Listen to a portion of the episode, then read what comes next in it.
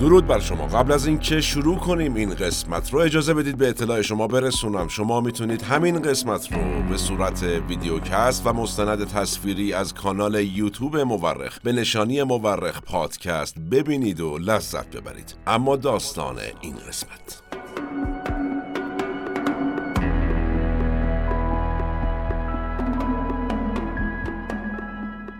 وزن اشخاص در جامعه به قدر شدایدی است که در راه مردم تحمل می کنند.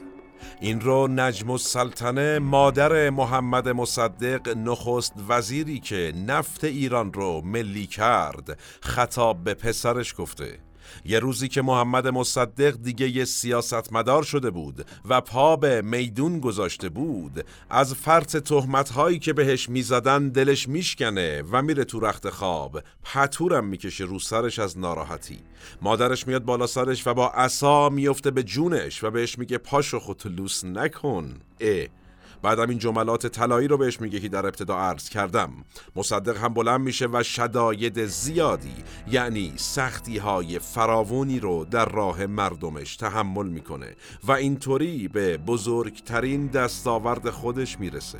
یعنی نفت رو برای ایرانی ها ملی می‌کنه. با این حال بیراه نیست اگر بگیم شداید و سختی هایی که ایران ما در راه نفت تحمل کرده و می‌کنه البته از اون چه بر محمد مصدق گذشت به مراتب سختره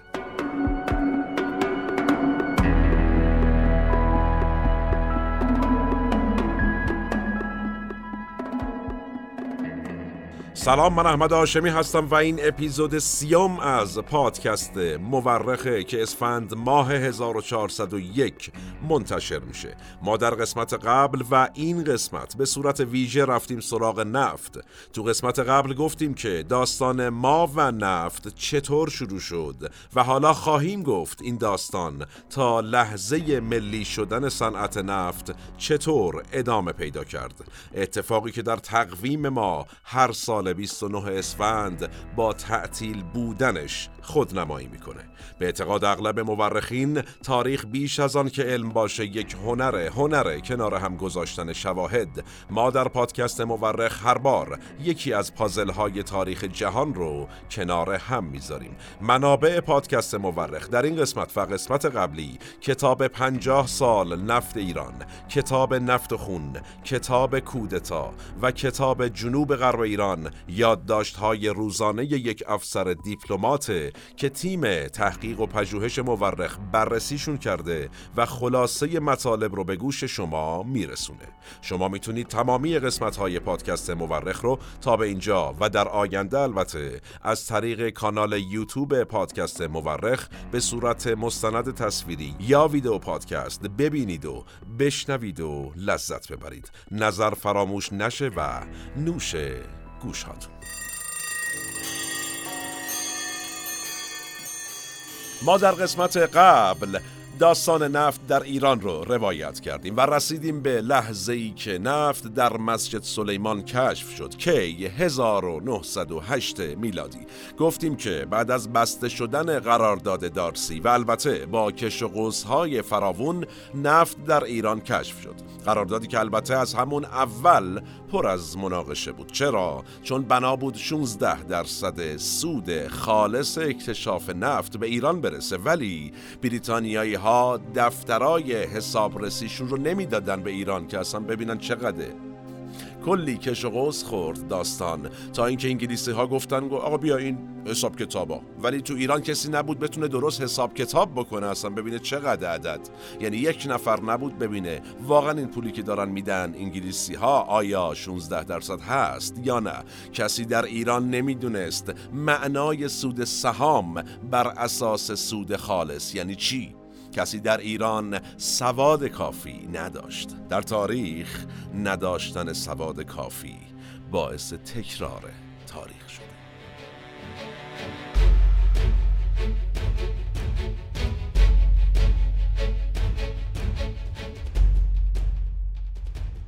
دربار در ایران رفت یک حسابرس انگلیسی استخدام کرد. چطور از عملکردش مطمئن شد؟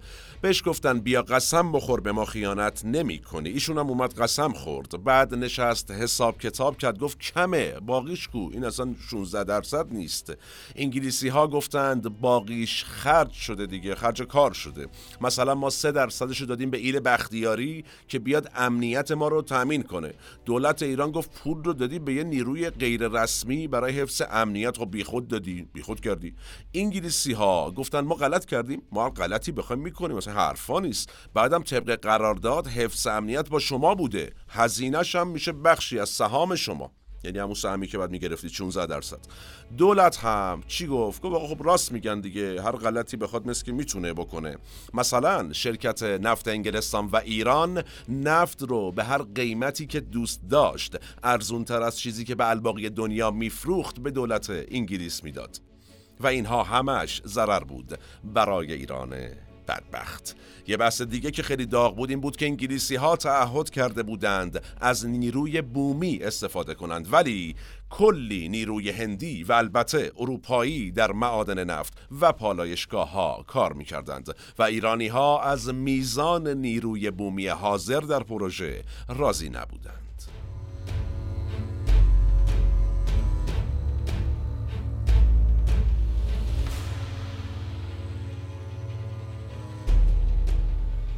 از طرف دیگه انگلیسی ها گرفتار زدن شاههای بیشتر و حفظ امنیت و ساخت امکانات و انتقال نفت و کشیدن خط لوله و اینا بودن و سرشون عملا خیلی شلوغ بود. این وضعیت در تمام دهه اول قرن بیستم در جریان بود و با شروع جنگ جهانی اول در 1914 میلادی تشدید هم شد. تا پایان جنگ این روند ادامه داشته در تمام این مدت تو تهران ولی خیلی کسی درگیره این نبود که انگلیسی ها مثلا دارن در خوزستان در جنوب مثلا چیکار می‌کنن و نفت رو اصلا چقدر دارن میفروشن و آیا دارن درست به ما پول میدند یا نه؟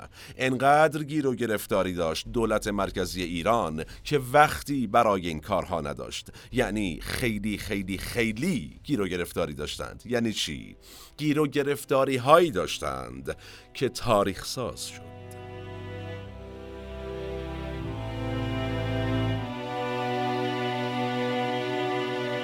در دهه اول قرن بیستم به جز بحث قرارداد دارسی و کشف نفت یه اتفاق بزرگ دیگه هم در ایران رخ داد. اتفاقی که برای پای تخت ایران مهمتر بود.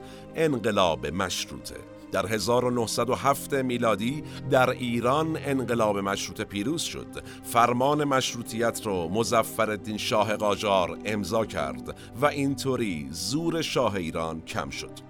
پنج روز بعد از امضای فرمان مشروطیت مزفردین شاه مرد و فرزندش محمد علی شاه قاجار به سلطنت رسید و همون بی بسم الله با مجلس ملی درگیر شد و نتیجه چی شد؟ به توپ بستن مجلس ملی ایران. برای یک سال مشروط خواهان به عقب رونده شدند. دورانی که بهش استبداد صغیر گفته میشه. و بعد دوباره مشروط خواهان تهران رو فتح کردند و محمد علی برکنار شد و احمد شاه دوازده ساله سکان قاجاریان رو بر عهده گرفت. اوضاع تو ایران حسابی شیر تو شیر شده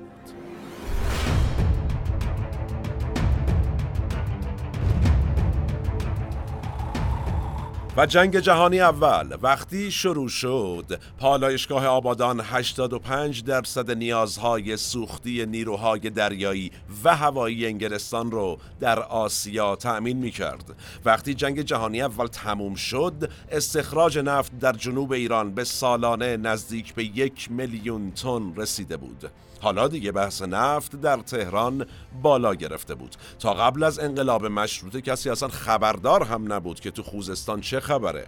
وقتی مشروطه پیروز شد و مجلس ملی شکل گرفت کم کم حواس نماینده ها به این جمع شد که انگلیس داره اونجا چه می‌کنه. با این حال دنیا تغییر کرده بود. در روسیه انقلاب شده بود. بلشویک ها روی کار اومده بودند و می‌گفتند ما با سیاست های روسیه تزاری و کشورهای غربی و اینها از اساس مخالفیم. اصلا تو مرام ما نیست. پس از ایران و بقیه کشورهایی که قبلا روسیه تزاری حضور داشت خارج شدند و حالا دور کامل افتاده بود دست انگلیس ها کمی بعد اما یک کودتایی در ایران به وقوع پیوست.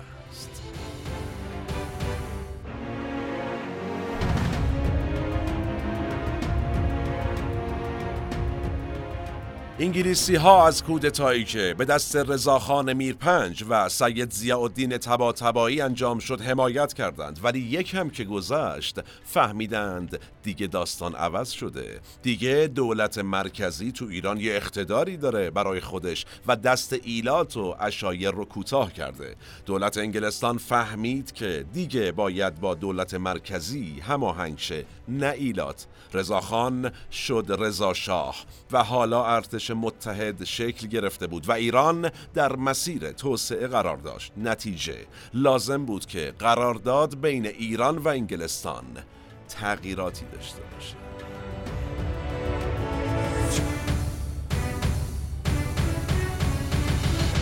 رضا شاه قراردادهای قجری رو استعماری می‌دونست و دونه دونه اونها رو لغو کرد. اون قرارداد دارسی رو هم استعماری می‌دونست. عبدالحسین تیمورتاش که از نخبگان سیاسی حامی رضا شاه بود معمور مذاکره با انگلیسی ها شد.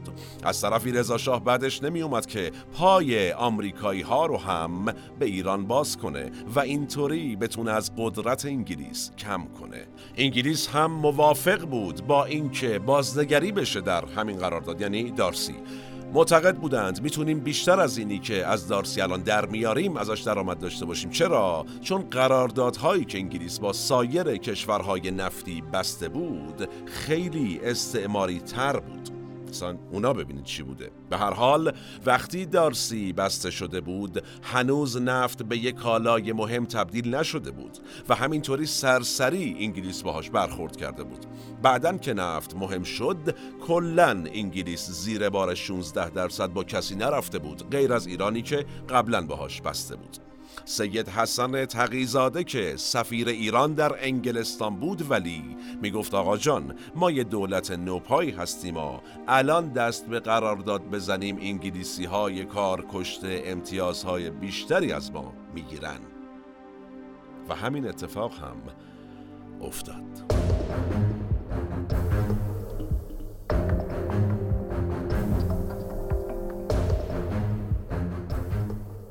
اختلاف نگاه رضا شاه با دولت انگلیس باعث شد که مذاکرات تا سالها کش بیاد. ما اصلا استادیم در مذاکرات در تاریخ. سال رسیده بود به چند؟ به 1931 میلادی.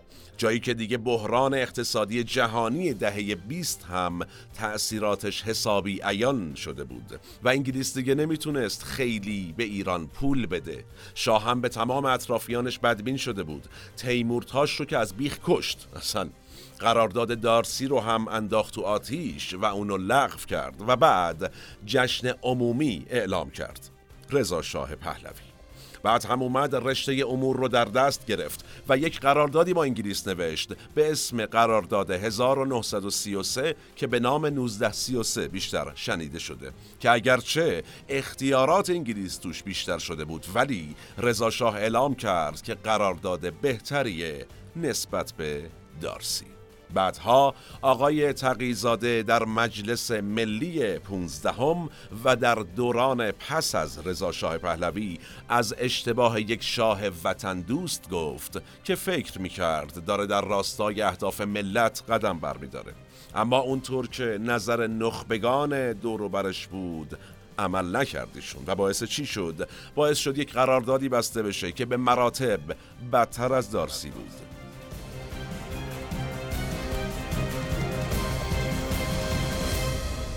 حالا چرا قرارداد 1933 بدتر از دارسی بود؟ در دارسی سهم ایران 16 درصد بود و در 1933 شد 20 درصد که خب به نظر تا اینجا بهتر میاد. اما مواردی بود که 1933 رو ضعیفتر از دارسی می‌کرد. مورد اصلی هم این بود که مدت زمان قرارداد دارسی 60 سال بود اما در قرارداد 1933 32 سال بهش اضافه شد.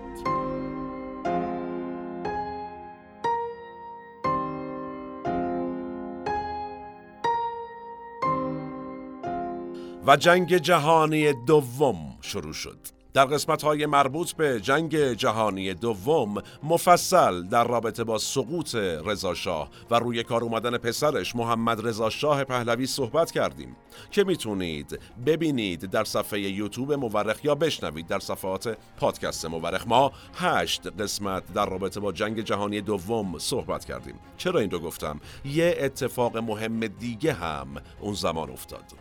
یه سیاست مداری که البته از دوران قاجار خودش و خانوادش فعال بودند تبدیل به چهره اول سیاست ایران و یک قهرمان ملی شد. یه چهره کم نظیر قانون مدار پاک دست استقلال طلب و دموکراسی خواه به نام محمد مصدق.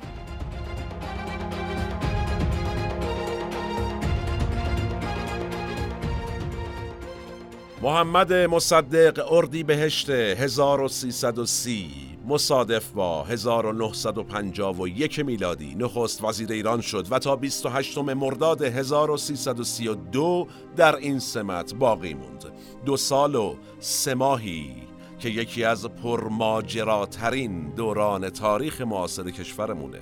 مصدق زمانی روی کار اومد که صنعت نفت در مکزیک ملی شده بود. انگلیس و آمریکا در مکزیک با هم گلاویز بودند سر نفت ولی وقتی جنگ جهانی دوم شروع شد مکزیکی ها از موقعیت استفاده کردند و تونستند دست این دو قدرت رو تا حدود زیادی از صنعت نفتشون کوتاه کنند. الگویی که انگلیس و آمریکا اصلا دوست نداشتند یک بار دیگه تکرار بشه. اما مصدق دقیقا به میدون اومده بود. برای همین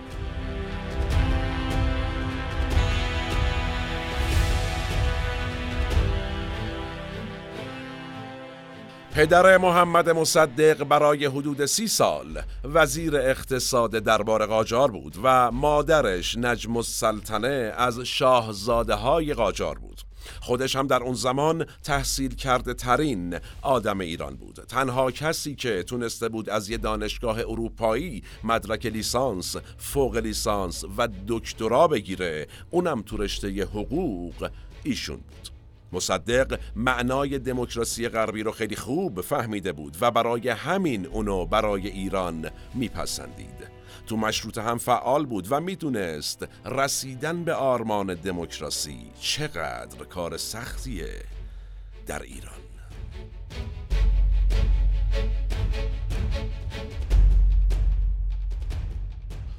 مصدق از ابتدای قرن چهاردهم شمسی وسط میدون سیاست و نماینده مجلس ملی بود. وقتی حکومت قاجار سقوط کرد و رضاخان اومد که بیاد روی کار مصدق مخالف بود که ایشون شاه بشه.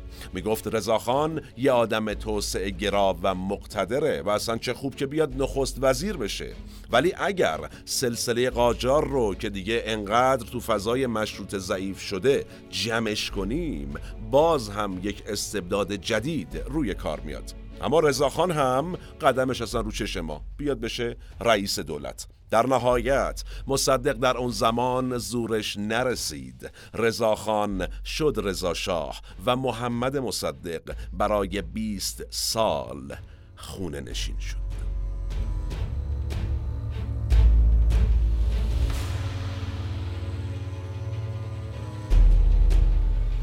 با سقوط رضا شاه مصدق دوباره قد علم کرد و دوباره نماینده مجلس ملی شد. اون با همراهی نخست وزیر وقت احمد قوام داستان درخواست شوروی برای امتیاز گرفتن از نفت شمال ایران در پایان جنگ جهانی دوم رو حل و فصل کرد و نیروهای شوروی رو از ایران خارج کرد.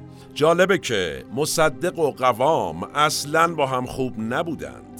در نهایت خیلی ها این رو آن دارند که دهه 20 شمسی یکی از آزادترین دوران سیاسی ایران بود. حالا فضای خوبی بود که مصدق بیاد و هدف اصلیش رو پیش ببره. چه هدفی؟ ملی کردن صنعت نفت.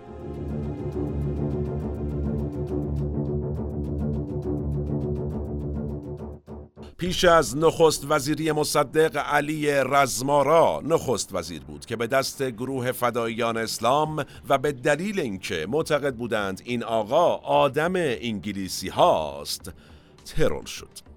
تو همچین فضای هرج و مرج طوری بود که مجلسی ها به بزرگشون که مصدق بوده باشه گفتند مصدق آقا جان بیا خودت نخست وزیر شو جمع کن کارو دیگه اوضاع خراب گرفتاریم. مصدق چه کرد؟ همون موقع یک کاغذ از جیبش در آورد و گفت این طرح می‌دونی چیه؟ طرح ملی شدن شرکت نفت انگلیس و ایرانه.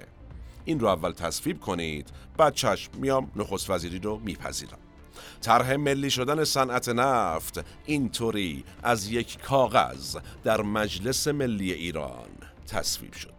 مصدق از مجلس بیرون اومد و اعلام کرد نهزت ملی شدن صنعت نفت شروع شد.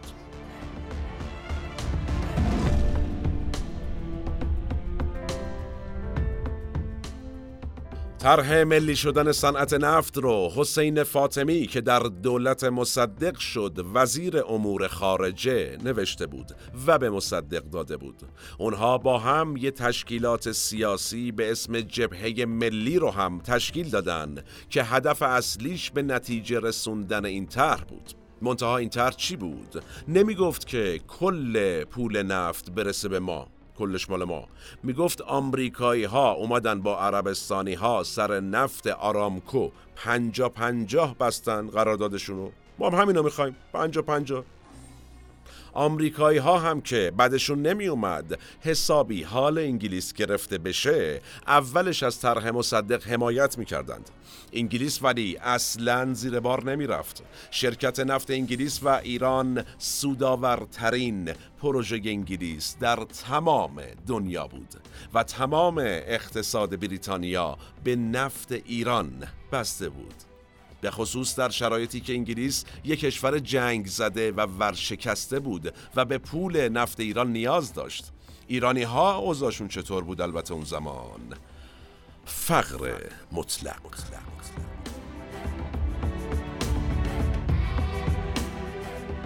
انگلیس یه سری انگیزه های دیگه هم داشت در رابطه با جلوگیری از ملی شدن نفت ایران. اول اینکه خطر شوروی رو حس می کرد و نمی‌خواست که بازی بیفته دست کشوری که یه ادعایی هم در رابطه با نفت شمال ایران داشت. کل دیگه میومد صاحب می‌شد. به خصوص که حزب توده هم تازه شکل گرفته بود و حامی شوروی بود. اما علت مهمتر این بود که می‌گفت اه تو مکزیک نفت ملی شد حالا تو ایران هم ملی بشه. دیگه هیچی دیگه. از فردا صبح همه را میفتن میگن ما هم ملی می‌خوایم ما هم ملی می‌خوایم. یعنی همه شرکت های نفتی وابسته به انگلیس. گرفتاریه. از دست میدیم ما. منافع رو نمیشه که. سفیر انگلستان میاد پیش آقای مصدق میگه برادر من حواست هست داری چی کار می‌کنی؟ شما می‌خوای بیشتر از ما بهره ببری از اواید نفتت؟ یعنی شما نمی‌دونی اصل ماییم شما فرعید تا حالا دیدی اصل از فرع کوچیکتر شه مصدق جواب میده بله دیدم سفیر انگلیس میگه جان دیدی؟ مصدق در جواب میگه روباه. روباه دومش از خودش بزرگتره.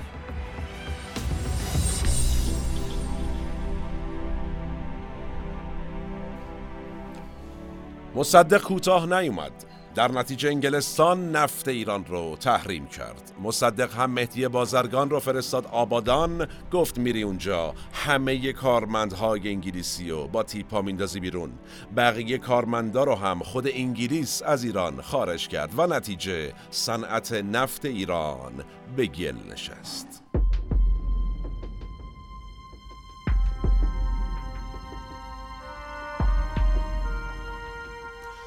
انگلیس اختلافات را برد به سازمان ملل. مصدق هم بلند شد رفت جلسه شورای امنیت سازمان ملل در آمریکا. مصدق تبدیل شد به اولین نماینده یک کشور جهان سومی که پشت تریبون شورای امنیت قرار می‌گیره و علیه استعمار صحبت می‌کنه. شورای امنیت سازمان ملل به نفع ایران رأی داد و گفت این داستان دعوای بین یک دولت و یک شرکته به ما ربطی نداره. خدا شاهده اگر بین دوتا دولت بود ما در خدمتتون می بودیم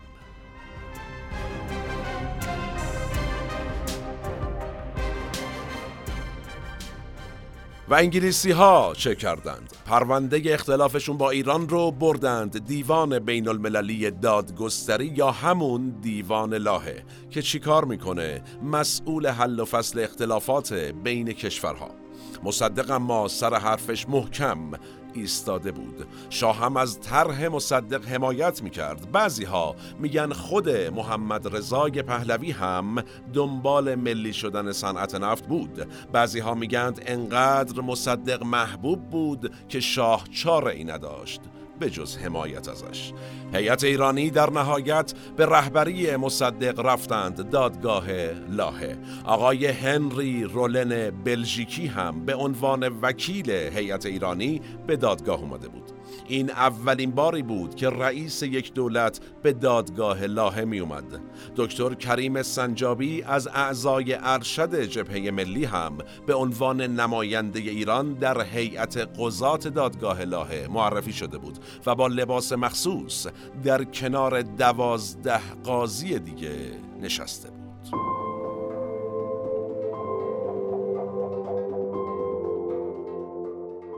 مصدق که وارد دادگاه شد یه راست رفت روی صندلی نماینده انگلستان نشست. نماینده انگلستان وارد میشه و بهش میگه آقا بلند شو سر جای ما نشستی. مصدق حتی بهش نگاه هم نمی‌کنه. رئیس دادگاه از پشت تریبون میگه آقای مصدق سر جای انگلیس ها نشستی پیرمرد حواست هست؟ مصدق عاقلا در صفی طور میگه بله که حواسم هست. خواستم یک دقیقه سر جای انگلیس ها بنشینم تا ایشان یعنی انگلیسی ها که الان سال هاست سر جای ما نشستند ببینند جای کس دیگر رو گرفتن چه حالی داره. بعد پا میشه میره سر جای خودش و شروع می‌کنه به فرانسوی یه نطق خیلی احساسی و پر از خشم علیه انگلیسی ها انجام میده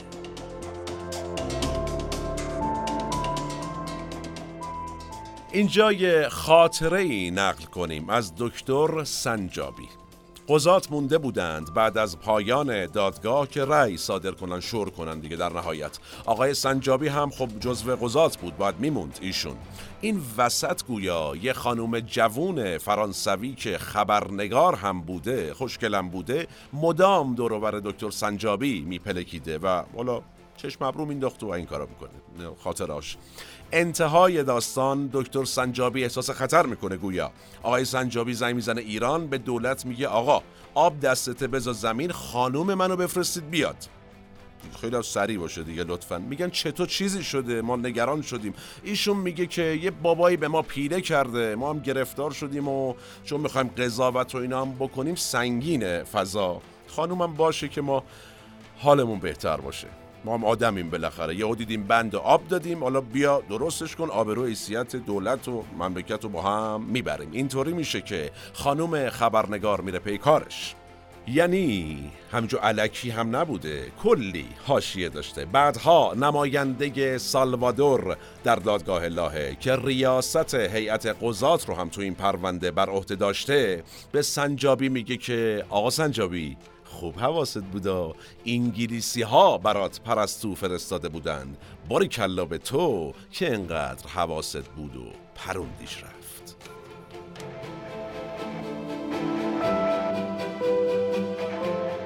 در تاریخ سی و یکم تیر ماه 1331 دادگاه لاهه به نفع ایران حکم داد و صنعت نفت ایران ملی. شد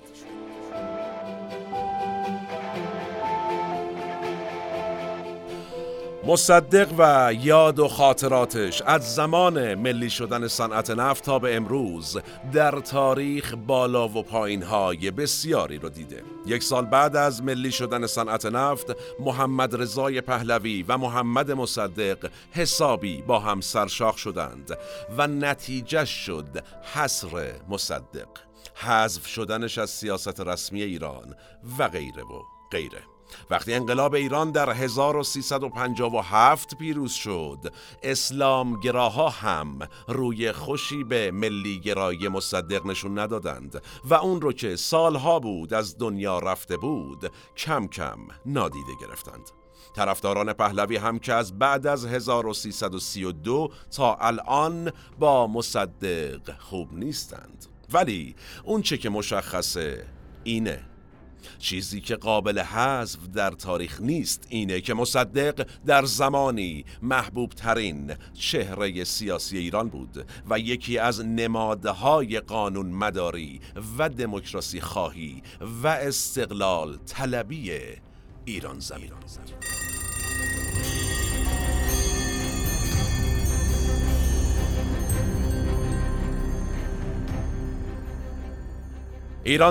هیچ وقت به طور کامل مستعمره یک کشور دیگه نبوده و خب نه از استعمار کامل آسیب خیلی جدی دیده و نه از محاسن استعمار غرب به طور کامل برخوردار بوده.